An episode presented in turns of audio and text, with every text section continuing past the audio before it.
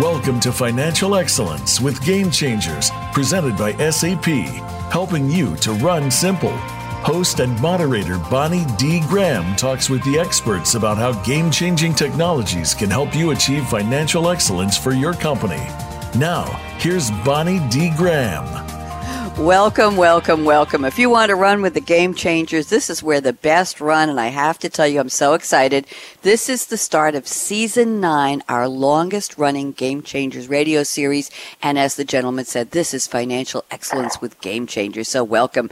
Let me start off with the buzz quote. That's how I always start off. Why not at the beginning of the year? So here's a quote from Sandy Cockrell, global leader of the CFO program of Deloitte. Very interesting quote. There's no question over the last year this new wave of technologies has had an impact on CFO decision making. CFOs are really working to get their arms around all of it. So we're talking about the Office of Finance, obviously. So let's talk a little bit about what's happening in the world. Integration, big data, in memory technology, machine learning, artificial intelligence. You know, these are just a few of the themes that have dominated the tech conversations for FP&A professionals in the 20 teens decade. Come on, you know that ended with 2019 a few weeks ago. We are live here. It's, my goodness, what's the date today? It is already January 28th. I can't believe it's moving that fast. So what's happening in the world? Well, we have geopolitical and economic unrest, uncertainties around the world. I don't have to tell you what stock market's doing and what, what economies are doing. We have tech innovation and growth that are going to continue. We can safely predict that this will keep marching toward the future. So, how should your FP&A team prepare to navigate the path through what could be the next decade of big change? Now, whether you agree with me that we're already in the next decade, some people think the 2020 decade doesn't start till the first day of 2021. I'm on the team that says we already started on the January 1st, 2020. And I am maybe the only one who's calling it the new roaring 20s. No, I wasn't alive in the first ones, but I think that's what we're going to have. So to help clear your vision, and we're going to go through 2020 vision today. That's what we want for a bright new finance future. We've invited three experts to share their insights. So let me introduce them just with their names and their companies, and then I will ask each of them to introduce themselves and tell us who they are, what they do, and what this topic means means to them. So first up in a moment, we'll be hearing from Jeff Hattendorf from Macrospect. He's on many, many times on the show during the year. We're welcoming a newcomer today, Larissa Melnichuk. She is with the International FP&A Board. Welcome, Larissa. And joining us is another regular on the show, Pras Chatterjee at SAP. So welcome to my panelists. Jeff Hattendorf, why don't you kick this off by introducing yourself and tell us what you do? Good morning, Bonnie. Um, Hi. For those who don't know anything about me, I spend most of my day working with clients, companies of all sizes, companies you've heard of, like Estee Lauder or PepsiCo and some others, and hundreds of companies you've never heard of to define what their integrated financial planning and analysis process should look like based upon the changing tools that we have today. And we've been doing this work. Uh, we've got a team of about 35 people based here in Dallas, all across North America and into Europe for almost 18 years now. And in those 18 years, this this show topic is very poignant because technology is changing very quickly just in the last couple of years, whereas the prior 15, there were a whole lot of major changes.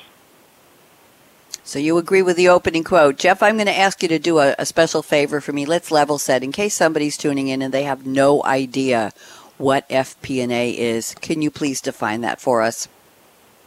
Well, my simple version of that is that is the way companies plan the business. Where are we going to be this year, next year, five years down the road? And it's the analysis of that data and the actual results so that as you go back into the next planning cycle, you improve your planning going into the future. So it's financial planning and analysis. Thank you very much. Jeff, do you agree with me? This is going to be the new roaring 20s. I, am the only one I know who's said that, but what do you think? Am I on the right track as far as tech goes? Help me out here, Jeff Hattendorf. well, it, at least in the world of technology, as it yes. impacts FP&A, I, I think that's a pretty good metaphor for, for where we're going to be because uh, as if we get into this, one of the things that I think will begin to change is we have a very heavy reliance in the office of the CFO, in the accounting department on Excel. Mm-hmm. But as I find from people Still. outside of that group, mm-hmm. yeah, lots of Excel. It, but no one outside of that group actually likes Excel. And I have a friend who's an MD. She works for a big pharmacy company, and she, her quote was, "Excel sucks." Okay. And I got a little sick to my stomach. that's, that's what we've worked with for almost 20 years. And going back further than that when Excel was first released back in the 80s. So for, All right, for FP&A, it, wi- it will be like the Roaring Twenties. We're, we're going to quote Bob Dylan, the times they are a changing. Thank you, Jeff, for the overview. Appreciate it. Let's go one stop around the table to Larissa Melnichuk. Larissa, welcome. You're a newcomer on this panel. We're so happy to have you. Why don't you introduce yourself to everybody? Tell us what you do and what is the International FP&A Board. Go ahead, Larissa. Uh, thank you so much, Bonnie. It's a pleasure to be at this radio show. Hello, everyone. Uh, Larissa Melnichuk, uh, CEO and founder of uh, FP&A Trends Group and International FP&A Board. I'm a former practitioner by myself, so um, I've been working for global organizations and I was leading European and uh, global teams. So the passion to FP&A for, for FP&A it came from uh, all of those experiences. FP&A can be uh, both very powerful or it could be really weak depending on uh, where we are, what the culture is, what is the infrastructure. Uh, I started my own business uh, approximately six years ago, and uh, I traveled the world with my international FP&A board. Uh, at the moment, we're in 27 cities in 16 countries. And what I want to say that this is the time, this is the era of FP&A, modern FP&A. A lot of passion, a lot of interest. So I'm glad, uh, I'm very happy to be here and to share experience and to hear uh, the trends from my colleagues. Thank you. Thank you very much. Larissa, do you consider yourself more a woman in STEM, in tech, or in finance, or do you feel that your your career and I'm I'm a fan of yours, obviously. I'm I'm a woman from in technology from when it was just becoming fashionable for women to get into the world of computers. I'm not going to tell you how long I've been around, but uh, do you consider yourself a woman of STEM or of just tech, or do you think that you're more in the finance world, or do you bridge all of those? Uh, probably the third one, you see. So uh, my first background is uh, sci- scientific. I have master's science and physics of materials. Obviously, I'm very much interested in modeling, in uh, technological things. But in FP&A, we really have to be uh, bridges between of all of those uh, latest trends that are happening. So I would say that the third. Thank you very much. Very, very happy to have you here, Larissa. And where are you calling from, by the way? Where do we have you? Uh, I'm uh, at the moment. I'm in my home office in a small uh, village in Berkshire, uh, in London, just outside of London, in the UK. Thank you very much. We're happy to have you. Now let's move one more stop around the table to Pras Chatterjee. Pras, welcome back. It, it's been, what, a couple weeks since I've spoken to you, maybe less. Pras, tell everybody, in case, as, as Jeff said, in case anybody doesn't know who he is, well, Pras, in case anybody hasn't met you yet, why don't you tell us what you do at SAP and just a quick overview of what your thoughts are on the topic, as Jeff did. Sure. Thanks so much, Bonnie, for having me back on the show. Really excited Pleasure. about it. And um, uh, yeah, I'm uh, part of the product marketing team at SAP, focusing on our planning solutions. So, thinking about evangelizing our solutions, how they can help customers um, use SAP technology to be better FP&A professionals. Um, funny enough, today is my 13 year and seven day anniversary at SAP, so it's definitely been a long Ah. time. Um, you know, as part of the planning and finance team at SAP. Uh, this topic is really near and dear to my heart because I do see the 20s to be a time for finance to roar and roar with a vengeance. Partly because, um, as Jeff pointed out, this topic is called financial planning and analysis. And I feel that for the last 20 years, and even when I started my career about 20 years ago, I spent too much time planning upon planning, doing plans for the sake of planning, taking plans, passing them on to other people who took those plans, and who knows where they went and what decisions were meant off them, uh, made off of them. And as Jeff pointed out, it's called financial planning and analysis. And I think with all the technology available, with all the education avail- available, and with the ability to break off a new mold and create a new mindset, it's time to add analysis to those plans to help companies drive better decisions. Thank you, Pras. I, Pras, I love the enthusiasm, the energy in your voice. We love to have on this show, one of the hallmarks of financial excellence with game changers over the, the past nine years has been that all of you who come on the show are excited about your profession. You're excited about the possibilities and the opportunities and the forward momentum. And that's what I love about the show. So thank you, Pras. Welcome back. Now, to those of you who have never in nine years heard this show, here's what we do on Game Changers. I ask my guests to send me in advance a quote that has nothing to do with the topic from a movie, a book, a song, a famous or not so famous person. And then in their own words, I ask them now on air to relate the quote to the topic. So we're going to start off with Jeff Hattendorf at Macrospect. And Jeff has sent us a quote from Leo Tolstoy. Our young listeners may not know who Tolstoy was. Count Lev Nikolaevich Tolstoy 1828 to 1910, referred to in English just as Leo Tolstoy, was a Russian writer regarded as one of the greatest authors of all time. He received multiple nominations for the Nobel Prize in Literature from 1902 to 06 and nominations for the Nobel Peace Prize in 1901, 2, and 10. And it's a major Nobel controversy that he never won the prize. So here's the quote Jeff has selected from Leo Tolstoy. Everyone thinks of changing the world, but no one thinks of changing himself. And Jeff, I'm going to Jeff, I'm going to expand that to herself or themself. So, Jeff, what does this mean to our topic today, please, in your own words? Well, and I touched on this a moment ago.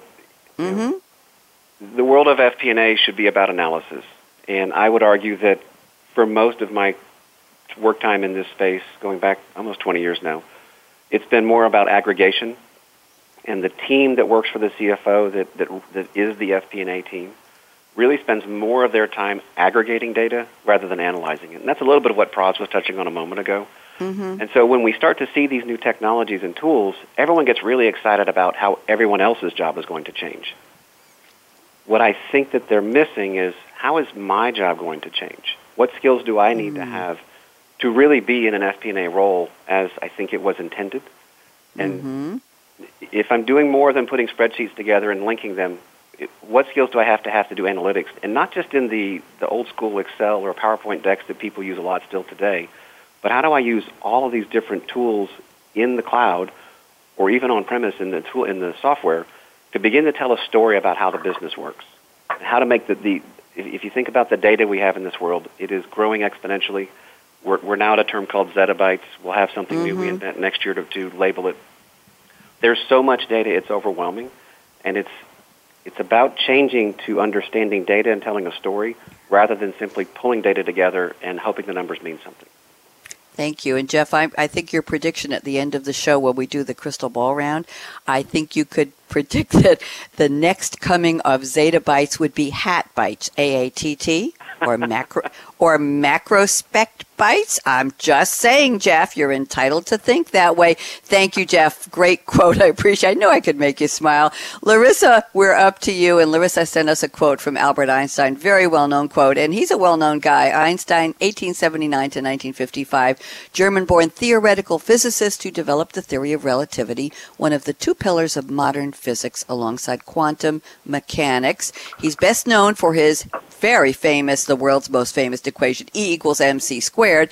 and he did win a Nobel Prize, unlike Mr. Tolstoy, or Count Tolstoy, I should say. Albert Einstein received the 1921 Nobel Prize in Physics for his services to theoretical physics, and especially for his discovery of the law of the photoelectric effect. So there, here's the quote.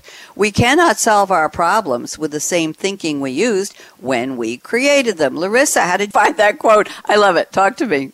Uh, thank you so much. First of all, I really uh, love the previous quote, and would you agree that it's so much connected with my quote, with this quote, uh, with uh, with Einstein quote? Uh, it's very much uh, uh, going a little bit deeper into the nature of FP&A teams. So very inspirational and very clever quote for FP&A, and what it means to me. It means that. Um, in our traditional FP&A, in our traditional management accounting, we can't change anything unless we go outside uh, of our traditional mind frame. Uh, we change our processes, we change the culture.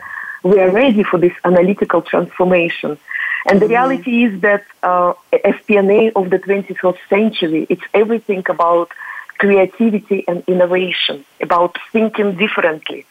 And really, uh, the way how we can do this, this is to forget about our traditional processes, uh, our dysfunctional um, budgeting, uh, political games sometimes, uh, and uh, you know to start thinking differently uh, in analytical language, uh, in language of uh, FP&A storytelling, in language of um, strategic and influential FP&A.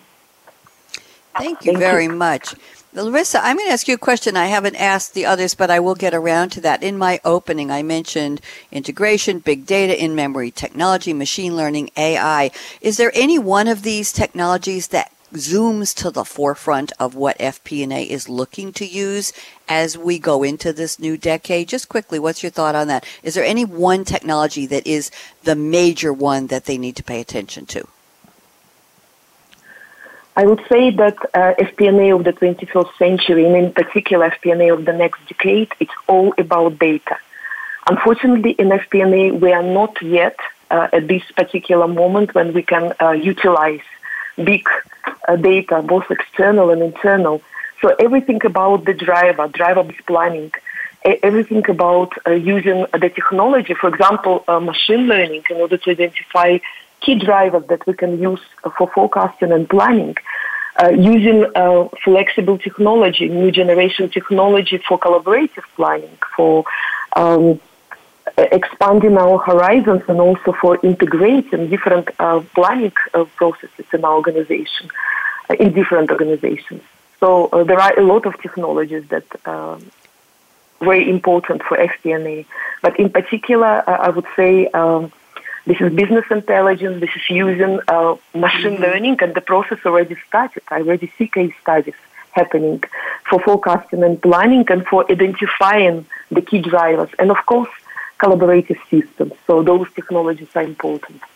Thank you very much. Appreciate those insights. And Pras sent us a quote from Michelangelo. Michelangelo, some people say Michelangelo, Michelangelo de Lodovico Buonarroti Simoni 1475 to 1564 is when he lived, known best as simply Michelangelo. Italian sculptor, painter, architect, and poet of the High Renaissance, he exerted an unparalleled influence on the development of, modern, of Western art, considered by many the greatest artist of his lifetime, by some the greatest artist of all time, and he is contending, he's a contender for the title of the archetypal Renaissance man, along with one of his colleagues, one of his rivals actually, Leonardo da Vinci. And here's the quote Pras selected from Michelangelo.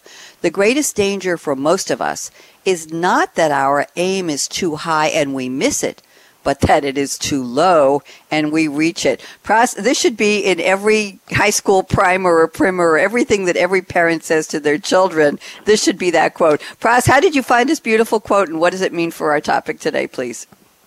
Well, I mean, direct, it actually has a, quite a big impact on this topic directly and practically. And I think, I'm pretty sure Jeff and Larissa uh, would agree with me that, you know, um, I worked in FP&A for a while myself, for about 10 years, and there was always a concept in finance of sandbagging, of, you know, not trying to overreach, uh, numbers, managing numbers. And when you get into that game of managing expectations, you really don't help unleash the full potential of the uh, the enterprise, um, or you know, really help it cultivate what you know, could be a really intelligent enterprise. Organizations often, I see, and especially finance departments, and some finance departments, unfortunately, tend to be sheep. They follow directions, and instead of helping innovate, helping come up with creative solutions, helping come up with creative opportunities, directions that the organization can take, they help settle, you know, stay along the beaten and known path, and really just manage um, help manage the numbers and manage expectations so that it's not too great, not too small, so that you know Wall Street's happy, everybody's happy, and then people can go about their business. For me, it's really, I mean, this mindset needs to go, especially in the roaring 20s, as we're calling it, uh, because there's an opportunity to change things and not just manage the status quo, but um, help, you know, as Jeff has pointed out, as Larissa's pointed out, bring data into the fold. So work off of a greater set of data and uh, bring greater and better insights into your information so the organizations can see, you know, based on geo, uh, you know, political turmoil or based on terrorists or based on new market trends and analysis where the enterprise can go and basically have finance make better decisions to get there. It's even as simple as get off of Excel for uh, goodness sake. I mean, when we consume data from our bank, if our bank were to send us CSV files, I mean, we would be livid with them. How dare finance take CSV files, convert them to Excel, and share that with them their own business constituents. So it's really about you know aim higher than what you know, and instead of just aiming low. I mean, take risks, you know, because it's a time to do so. Thank you very much. I like the introduction of the word risk. And I'm going to go back to, uh, well, to you and, and to Jeff also. Jeff, you mentioned that so many FP&A professionals are still using Excel, and we won't make any comments about that. Is there a, a perceived risk of leaving the comfort of something they've always done? The wheel that's not squeaking yet, perhaps, and the sense of risk of going to these newer technologies. Jeff, quick comment from you? Yeah, I think that's exactly right. There is a perceived risk of not knowing enough to do my job. Mm-hmm. Um, and we've fostered over the last 20 years this idea that Excel is sort of the common language of the business. Any country you operate in, and when I've been fortunate to work in many with clients globally, Excel is, is everywhere in the Office of Finance. However, it is very limiting. And there was a there was a time, I don't know, 19, 20 years ago, that Warren Buffett made a statement about corporate budgeting which is under the team of FP&A, and described it as the biggest waste of corporate resources in, in the corporate world at that time. And mm-hmm. it's not because he doesn't believe in the forecasting process, but it's to what Pras touched on. Historically, we've, we've run the FP&A process in a way that we're trying to meet expectations rather than to decide or figure out what the business really can be and do.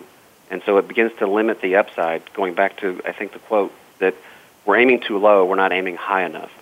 And for individuals within FP&A, Excel is, is I'll, use an American term, it's my woobie. It's, it's my, my, my safety blanket, and I feel comfortable with it. And, and it's, it's scary to make change. And that's not, that's just a bit about people. That's not specific to any type of person. Almost everyone is a little bit afraid of change. I think we can all agree on that. And speaking of change, I'm going to ask a personal question of the three of you. We already have partial answer from Larissa. Jeff, uh, where are you calling from today? What part of the world? And it's still January, so I'm allowed to ask, what were you drinking on New Year's Eve to welcome the new year and the new decade? Jeff Hattendorf. Uh, I am in lovely Dallas, Texas, where it is cold and misty and, and rainy and quite miserable for a Dallas winter day, which we don't have a lot of winter here. Um, and what, New Year's yep. Eve, yeah. I had a very nice uh, Maker's Mark with a couple of pieces of ice in it as I sat near the fireplace on a ski trip with my children. Very nice. Very, very nice. Still going on ski trips with your kids. That's a good thing. That's a good way to bring in the new year. Thank you, Jeff. Let's turn to Larissa. You mentioned today you're somewhere near London, so we know where you are today, Larissa. Anything special in your glass, your flute, your cup, your mug, your stein, your, your goblet on New Year's Eve that you'd like to tell us about? Oh, yes, of course. So we celebrated New Year uh, in south of France, uh, in the mountains just outside of Nice. Uh, and of course, in France, it had to be rose champagne, you know, very special one. I can't pronounce the name. So this is how it used to be. Very, very nice. And thank you. Uh, any particular brand of champagne? You're allowed to mention brands on the show if you want. Anything you'd recommend? Uh, uh, label? Uh, I must admit that don't remember the label. But okay. You know, I can I can do my but, research later. but it was French, and that's what we need to know. Thank it you very French, much. Absolutely, yeah, absolutely. Pourquoi pas? Pras Chatterjee, where are you today, and what was in your cup or whatever you were drinking out of on New Year's Eve, Pras? So I am in Toronto, Canada right now, and on New Year's Eve I was with my family and some other families. We were in Northern Ontario um, at a um, just at a resort, um, enjoying the snow, the cold, uh, with family and such. And uh, we actually, for dinner, went to this uh, local uh, brew house. Um, Ontario is known for its craft brews, so went to a brew house where I enjoyed a fantastic uh, IPA. And uh, I regret not buying more, so I hope that next time I'm up in Northern Ontario, which is about three-hour drive from me, I will grab some more. There you go. Road trip, road trip. We got to get you back there, Pras, before the end of the next decade, obviously. Uh, so I think what we're going to do is take a break now because I want to give my panelists a rest. If you're just tuning in, this is the start of season nine of our special series called Financial Excellence with Game Changers Radio. I'm Bonnie D. Graham, and I have to do a shout out to one of the people, actually two of the people, three of the people who are responsible for sponsoring this show at SAP, Chris Grundy, who is in the the UK. Chris, I'm so happy to have you back renewing for 2020. And that is part of the title of this show, 2020 Vision what will drive FP&A in 2020 and beyond. Also, a shout out to Birgit Starmans at SAP, who is another longtime sponsor of the series, and Diana Heim is also involved with sponsorship. So, thank you to the three of you for bringing the, this great panel and this great information to our audience. I'm speaking today with Jeff Hattendorf at Macrospect, Larissa Melnichuk at the International FP&A board and Pras Chatterjee at SAP. We're going to take a, I think it's a 90 second break, and all I'm going to say, I used to say, don't even think of touching that mouse, that app, that dial. We'll be right back. But I listened to NPR radio recently, and there's a show called Snap Judgment, and a very eloquent man who runs it. I have to find out his name. And when he's ready to take a break, he simply says one word, and that's what I'm going to end with. Aaron, to my engineer, just before we go out, he says, stay. Okay, Aaron, we're ready to go out.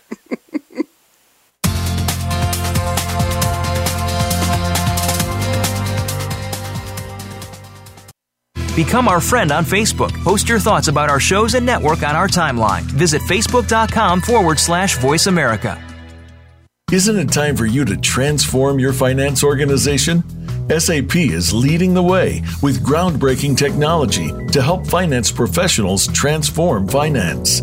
S4 HANA, powered by SAP, is a part of SAP S4 HANA, the next generation business suite. SAP S4 HANA Finance draws upon innovative in memory mobile and cloud technologies to deliver one common secure view of all your information across finance.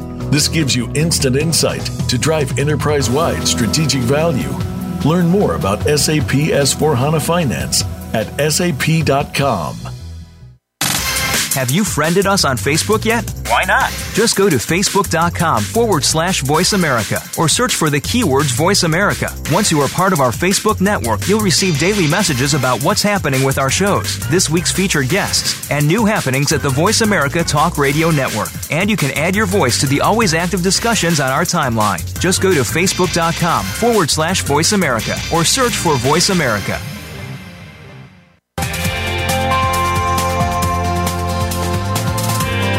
Welcome back to Financial Excellence with Game Changers, presented by SAP. Comments, questions? You're invited to tweet during and after the show at hashtag SAPRADIO. Now, let's get back to Financial Excellence with Game Changers.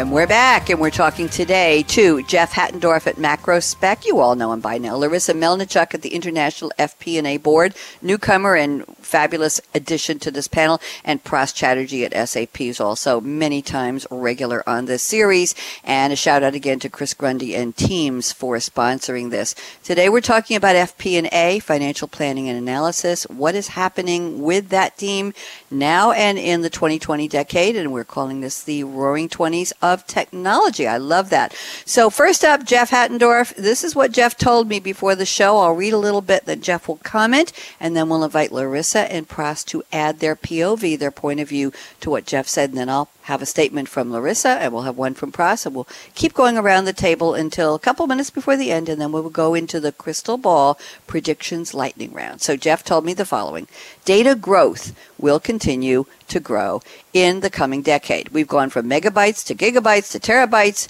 to measure data in a corporation. Globally, we now measure data in zettabytes. FP&A teams will be required to invest in data science and related technologies. That's our focus today to put this ocean of data to productive use. Jeff, let's start with you. Go ahead. Well, and we, we've touched on this a little bit. And Larissa made a comment earlier about it's about the data, and I used the, the, the term ocean in that in that opening sentence or phrase with intent because there is so much data from coming from all kinds of places that I think most companies are still struggling to understand what to do with it. I, I work with companies today that within the FP&A team, we will talk about and look at new technologies and the way they can do things differently. And they're like, that's great. All we really want to do is pull the numbers together faster, the existing numbers. They're not really thinking about what the data can do for them. And I think it's a little bit of there's it's overwhelming. And it mm-hmm. it it comes back to if you're going to sit in the office of FP&A and you want to lead the business – And I, I do believe that FP&A is uniquely positioned to be the thought leadership of the organization. You have to understand how do I get big data into my business and use it to really improve how we tell the story of where we're going. And it, it requires a couple of things. I, I want to use things like machine learning and AI functionality to find anomalies in my data. As we move from, I'm just going to take last year's numbers and add 3% into a more consistent use of driver based planning, I want to know what drivers really make an impact on my business. And there are all kinds of numbers out there that you can take a look at. We had a client, this has been eight years ago, in the pharmaceutical space, and they had a, a database that gave them all the prescriptions that had been written in their space, so they knew their market share. What they weren't tying to that data that they could today was they're just their own internal market spend on advertising and messaging to doctors to see if that helped them increase market share. It's, it's using AI and, and other kinds of data to begin mm-hmm. to plan differently and better and really begin to tell stories about the business. Interesting. We never think of finance in terms of storytelling. I think Larissa mentioned that also. But I have a quick question for you, Jeff, before I move around the table to see what Larissa and Pras think. You mentioned invest in data science. Are we talking about uh, uh, we used to do a show on Game Changers called Predictive Machine Learning uh, with Game Changers, and we talked about citizen data scientists. Are we talking about empowering people in FP&A, people in the, the team, the finance team, the office of the CFO to become data scientists? Are we talking about bringing in outsiders who are skilled in this or bringing in the technologies that will allow everybody to be a data scientist? Just if you could clarify for me. Well, so it's a combination. I, I do think there's a need for someone to be in a data scientist role within the organization, but truth be told, the, the, the major shift in technology that data science has been available for, for decades. But what the new platforms do is they, they take the heavy lifting and the deep technical understanding out. It, it helps to understand those pieces, but the machines can do a lot of that work for you. So it's more of an every person has the ability to begin to use that in some way, shape, or form. Thank you very much. Larissa Melnichuk, join us. Thoughts on what Jeff just shared? What do you think about the investment in data science and all of the new technologies? Larissa? Uh, Jeff, first of all, thank you so much for raising this question. What I would like to say that uh, it's already happening, maybe not as quickly as we would like to, but definitely FP&A departments and finance departments already started to work with data scientists. And the biggest uh, issue at the moment, the biggest problem is um, uh, they still, uh, finance people and data scientists, they still uh, don't speak the same language. Mm. So uh, I really like the role of FP&A data scientists, and this is not going to be classical data scientists, you know, very much into the data science and not understanding what is happening outside of the world. But this is the translator, interpreter, the person who understands both worlds and who can create those bridges. And the interesting thing that the process already has started. I know quite a few CFOs with engineering background, some of them uh, even spending their weekends studying for data science um, degree in their mid 40s, you see, in order to uh, drive their company's data projects uh, ahead. And uh, what I want to say that definitely 21st century, it's all about using data and how to find this 20% of drivers that can explain 80% of the results. So if we can solve this mystery, definitely decision making process will be quick, flexible, and dynamic. Thank you. Thank you. Thank you. I appreciate that. Great comments. Pras, what do you think? Join us. Uh, thanks, uh, Bonnie. So um, I'd like to expand on what Larissa said because she did talk about you know certain CFOs um, you know taking courses in data science and um, you know a, maybe a finance data scientist role that helps explain data science. And instead of I think I guess uh, claiming this you know to me this also highlights part of the problem.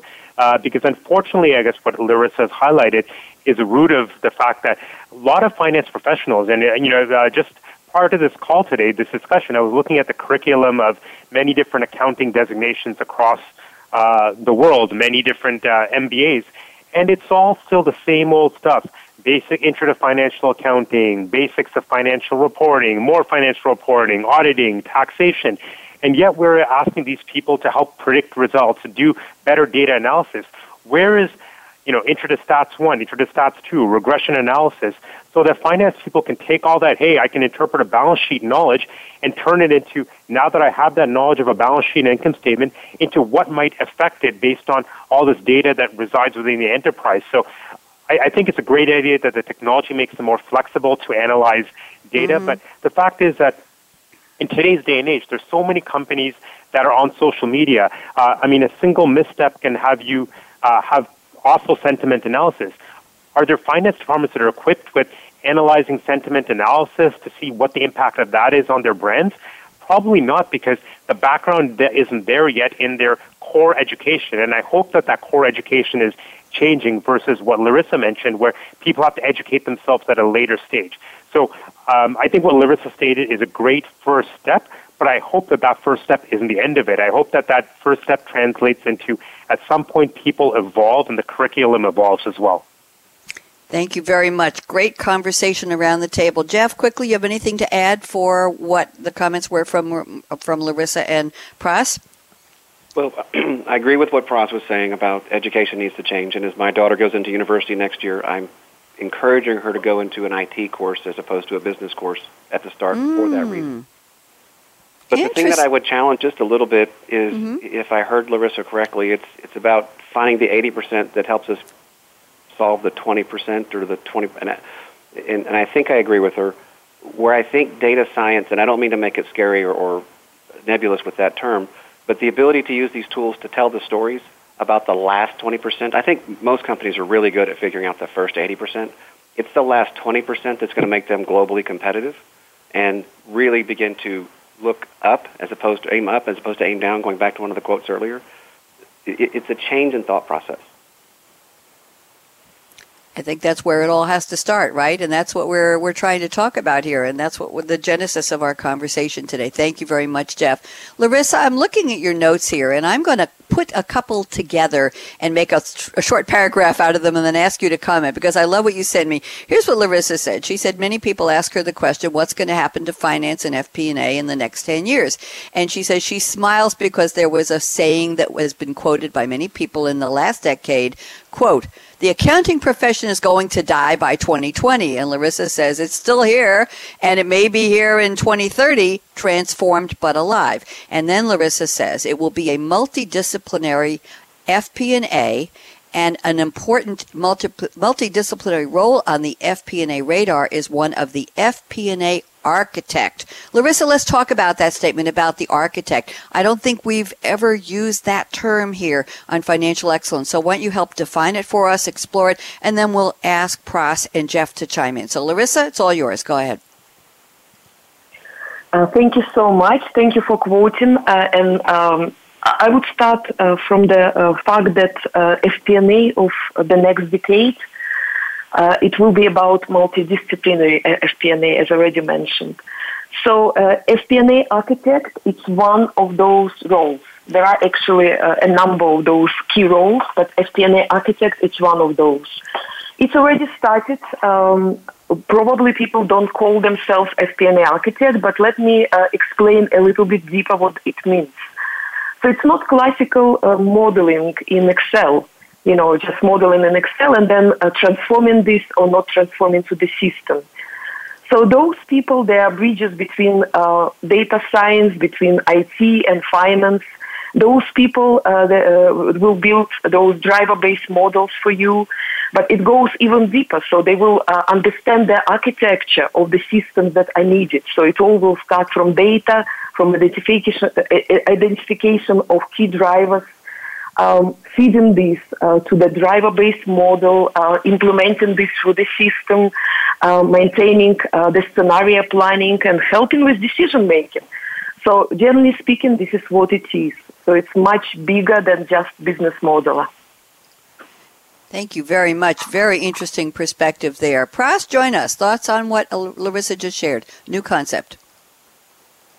Um, so I, I agree. Like, I mean, finance has to become multidisciplinary for sure. I mean, people call it uh, beyond FP&A. Certain analysts are now calling it the profession XP&A because you know the X is a variable in terms of where you can bring the information from, whether it's marketing, finance, IT, to bring in better data sets and information to create better budgets and guidance. And it's not forget the budgets. It's about finance being able to take this information and provide better direction. The way I see it, finance not only has to take have a better technical skills with IT, with also the multidisciplinary approach, but maybe it's leadership as well. That the, the new uh, profile of the FP&A or the planning and analysis individual or leader is a true leader, someone who can, you know, be a steward in the organization instead of standing on a boat and giving, uh, you know, stating the obvious that hey, last month we did X, Y, and Z. Standing at the front of the boat and saying, hey, there's glaciers here, there's icebergs there, there's rough waters, and based on everything I see, the forecast, this is the route we have to take so that we can better serve our customers and better beat the competition. Thank you very much. Jeff Hattendorf, thoughts? Well, I, I, some of this is, is still, to me, a little bit uh, futuristic to where we're going to be. The tools can do these things today. Um, the reality is, is people are slow to change, even though the technology changes very quickly. Uh, what I really liked about what Larissa said is about being the FP&A architect, because what that, to me, what that really means is – how do you continue to add value to the organization in a world, whether it's two years or 10 years down the road, where on someone's desktop in the office of the CFO, there's a Siri, an Alexa, Leonardo, some kind of device that you can say, hey, um, what was the number one driver of sales in Q2? And I don't have to go ask a team of people to go figure that out. The, the computer will analyze that data and tell me.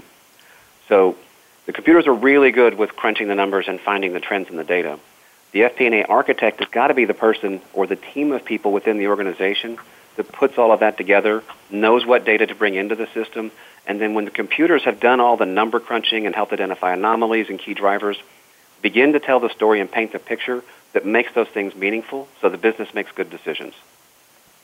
Thank you very much. Very, very interesting. Larissa, let me go back to you. Anything you'd like to add? Good conversation. It's a very good conversation. Thank you for sharing your thinking, uh, Jeff and Pras.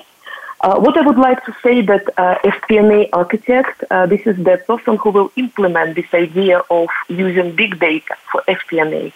He is not alone. Uh, there will be others. Uh, there will be uh, uh, data scientists, and there will be FP&A storyteller, and there will be FP&A influencer, uh, and so on and so far. Maybe all of those roles will be um, combined in those people. Maybe you will have different people in your teams, but definitely uh, FP&A is not just um, uh, the average accountant do, doing general ledger and consolidating the data. Definitely there will be a lot of changes. Thank you for sharing Thank this. Thank you for sharing oh, your ideas. Good com- Good conversation. I have a quick comment to Jeff. You were talking about being able to predict sales. I just heard the horrifying news that the beauty industry uh, just declared that women are not buying as much mascara as they used to, and there's a serious decline in mascara sales. So I'm wondering who who who knows about that? It must be very important because it made the news on one of the stations I listened to the other day. Any quick comments about what they had to do to be able to isolate mascara sales from everything else, including moisturizers and base makeup and eyeshadow and lipstick and whatever? I thought mascara was a hot item. Jeff, I, I'd love a quick comment from you, and I'm I'm half joking and half serious. What do you think? Well, having worked with companies like that, I am yes. 90% certain that they had a team of people looking at the numbers and they missed somewhere. And three or four folks spent the better part of a week going back and looking at the data in detail and, and, and doing trending. If those companies had put in place a, an analytics solution that is working on in-memory technology, the AI functionality would have probably found that in a few minutes and been able to visualize that. So now I can go figure out – how do we tell the story? What's what's driving that downward trend? And oh, by the way, is there enough marketing to get guys to wear mascara? Because maybe we can get a we can get this huge untapped market of half the population.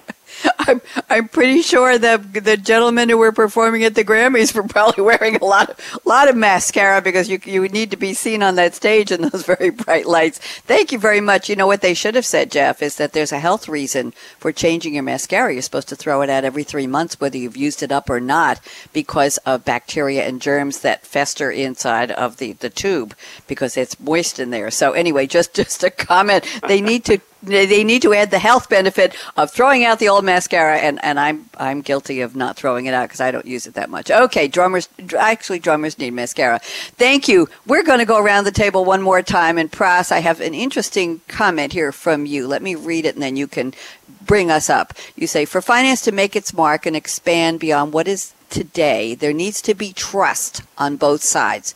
Machine learning can evolve to assist finance with things like anomaly detection, better variance analysis. What is needed is trust. How can finance trust the machines? And finally, will the consumers of information trust that finance has placed the trust in a worthy place with the right amount of accountability? Uh, as they say on the news, Pras, would you please unpack that for me? It sounds very, very important. What are you trying to say? Yeah, so um, this actually, um, the reason I put down the statement was uh, last year, Larissa, I actually had the pleasure of attending one of Larissa's board meetings where a bunch of CFOs and VPs of finance got together, and someone brought up a point about, hey, I keep hearing about AI and machine learning. How do you expect me as a VP of finance to trust a machine to give me guidance. Like, how do I know they're doing the right thing? And it, it and it really got me thinking about how a lot of these CFOs and VPs of finance. I mean, they're taking this accumulation of data that they know that this workforce is built, this FP&A team is. Um, you know, working at night and day and uh, aggregating together into a nice binder, a nice report that they're presenting to the CEO and to the rest of the board and you know doing guidance based on this and how do you expect that CFO to trust that maybe 15, 20% of that analysis is now being done by machines. Um, and part of that, I think, is, again, going back to what I talked about earlier, education. Education in the sense that if they're able to explain, hey, what are some of the algorithms uh, that have run in the background to interpret that data and come to some of these conclusions, and conclusions that finance has vetted and say, hey, that's a great analysis that we can now expand upon. Machine learning isn't the end all of analysis. It, to me, it's the entry point upon which finance can do even more and greater analysis instead of the planning. And the trust comes from the fact that if they learn to trust these systems and use these systems as a starting point to make better decisions and judgments, and then take these and use the leadership skills they have to gain trust across the enterprise, eventually trust will exist everywhere. Very interesting. I'm going to go around the table and get comments first from Jeff Hattendorf. Jeff, please join us. Well, uh, touched on it, and it's about education. if you want to have trust, I think there has to be this idea of an FP&A architect. I really like that, that, that Larissa brought that up. And to me, the idea there is the role of that architect, or even an outside person, is to help the, the CFO, the VP of Finance, understand that movies are not reality. HAL from Space Odyssey 2000 is not going to take over your ship. The Terminator mm. computer is not going to take over all the systems in the world and think. But what these systems can do really well is find patterns in data that human minds cannot see, at least not without tremendous amounts of time and effort, and give you better ability to predict the last 20% of your numbers with more accuracy, more reliability. And so that, that VP of Finance's job is not about trying to figure out what numbers help us plan better, but once I have those numbers, what things drive those numbers and what's the story behind that? Very interesting. Thank you. Larissa, join us, please. What do you think? Important topic. A very important and very interesting topic, and actually, we are so curious about this that we even created artificial intelligence machine learning committee from those FP&A board members that already started to use it. And definitely, what we discovered, uh, uh, thank you so much for sharing some of those thinking. This is the typical thinking of typical CFO who already started to use um, machine learning for forecasting. Absolutely, how we can trust something which is uh, a black box for us. And uh, thank you so much, uh, Jeff, uh, for going down and explaining that in reality the next step is for us to understand what are the key drivers. I would say that uh, quite a few companies already. I would say maybe 15% of companies, uh, big organizations at the marketplace, already started at least experiment with machine learning for forecasting. But not so many organizations uh, went uh, down and started to think about data and key drivers. So something that can help us to translate um, this machine forecasting to something actionable, to help us to play scenarios, to help us uh, to make decisions. So this is the next step. How to identify key drivers uh, with help of machine learning and to use this for scenario planning for decision making. Thank you. Thank you. You're very you're one of the politest guests I've ever had on this show. Thank you, Larissa.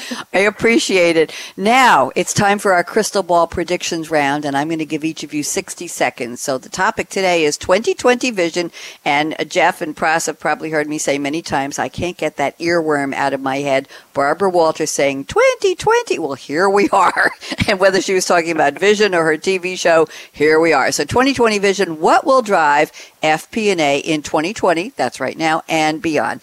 Jeff Hattendorf, I'm giving you 60 seconds. Predict something, and even you can say after Zettabytes, they're going to be Hattendorf bites. Whatever you want. It's I had to make you smile. 60 seconds, crystal ball time, go.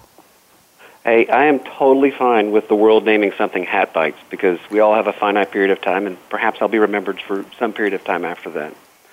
In, in the coming year, this year specifically, in the next couple of years, uh, what really has to begin to happen is every every organization that wants to be better and positioned in five years to use these tools, if not sooner, there has to be education within the business that is about understanding what the tools can and cannot do. Uh, we worked with a, one of the big railroads here in the in North America um, ten years ago, and they have been using, or maybe it's six years ago. Anyway, they've been using statistical analysis and modeling for a very long time to predict and forecast what their numbers should be. And we've worked with many other companies, CPG and the like, that do the same. The challenge is people don't like being told what to do or what their target is by a computer. It really has to start with education so that when you do invest in these technologies, they're put to good use and not left on the shelf. Thank you very much. Love the prediction. Larissa Melnichuk, please, 60 seconds. What's on your mind for the future? Uh, I would like uh, to draw attention to the important tool for uh, decision making, and not only in FP&A, but, but for the whole company, scenario planning. Uh, I call this FP&A scenario planning, and this is not the scenario planning, uh, the traditional one, when we have three scenarios and we really spend a lot of time to de- develop them during budgeting process. I'm talking about decision making machine, which is based on key drivers on flexible system, key drivers that cascaded from top down and bottom up, uh, key drivers that can uh, talk to each other. And actually, scenario planning, which is uh, run in real time, uh, practically uh, at different levels of the organization. And uh, not only at different levels of organizations, but actually they can go top down and bottom up. They, they could be integrated, consolidated, and we have the whole picture of the organization. But the most important thing those key drivers are coming from our uh, live data. And we are have an opportunity, we are able to identify those 20% of drivers that can explain 80% of results. So everything will be around this. There are different journeys, different ways how to do this. I would like to stress that it's not only technology, but uh, human intelligence and yes. uh, FP&A storytelling and business partnering. Thank you. Thank you, Larissa. Pras Chatterjee, I saved exactly 60 seconds for you. Go.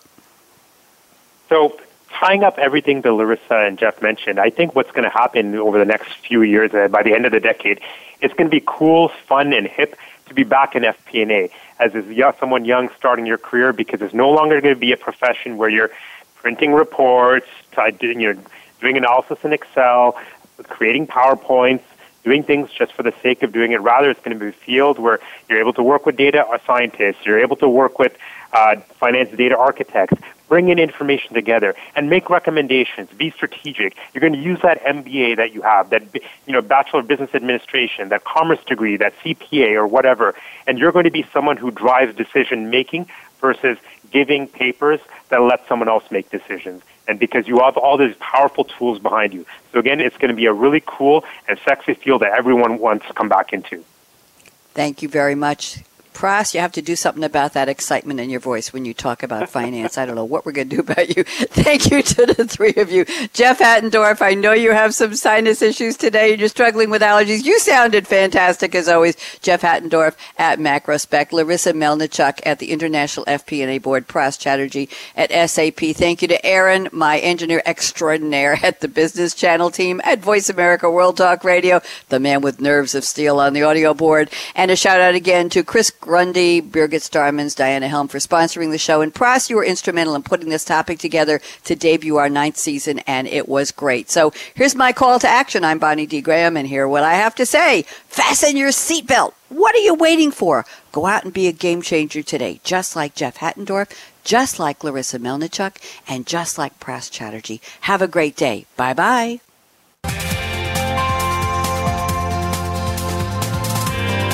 Thanks again for tuning in to Future of Business with Game Changers, presented by SAP, the best run SAP.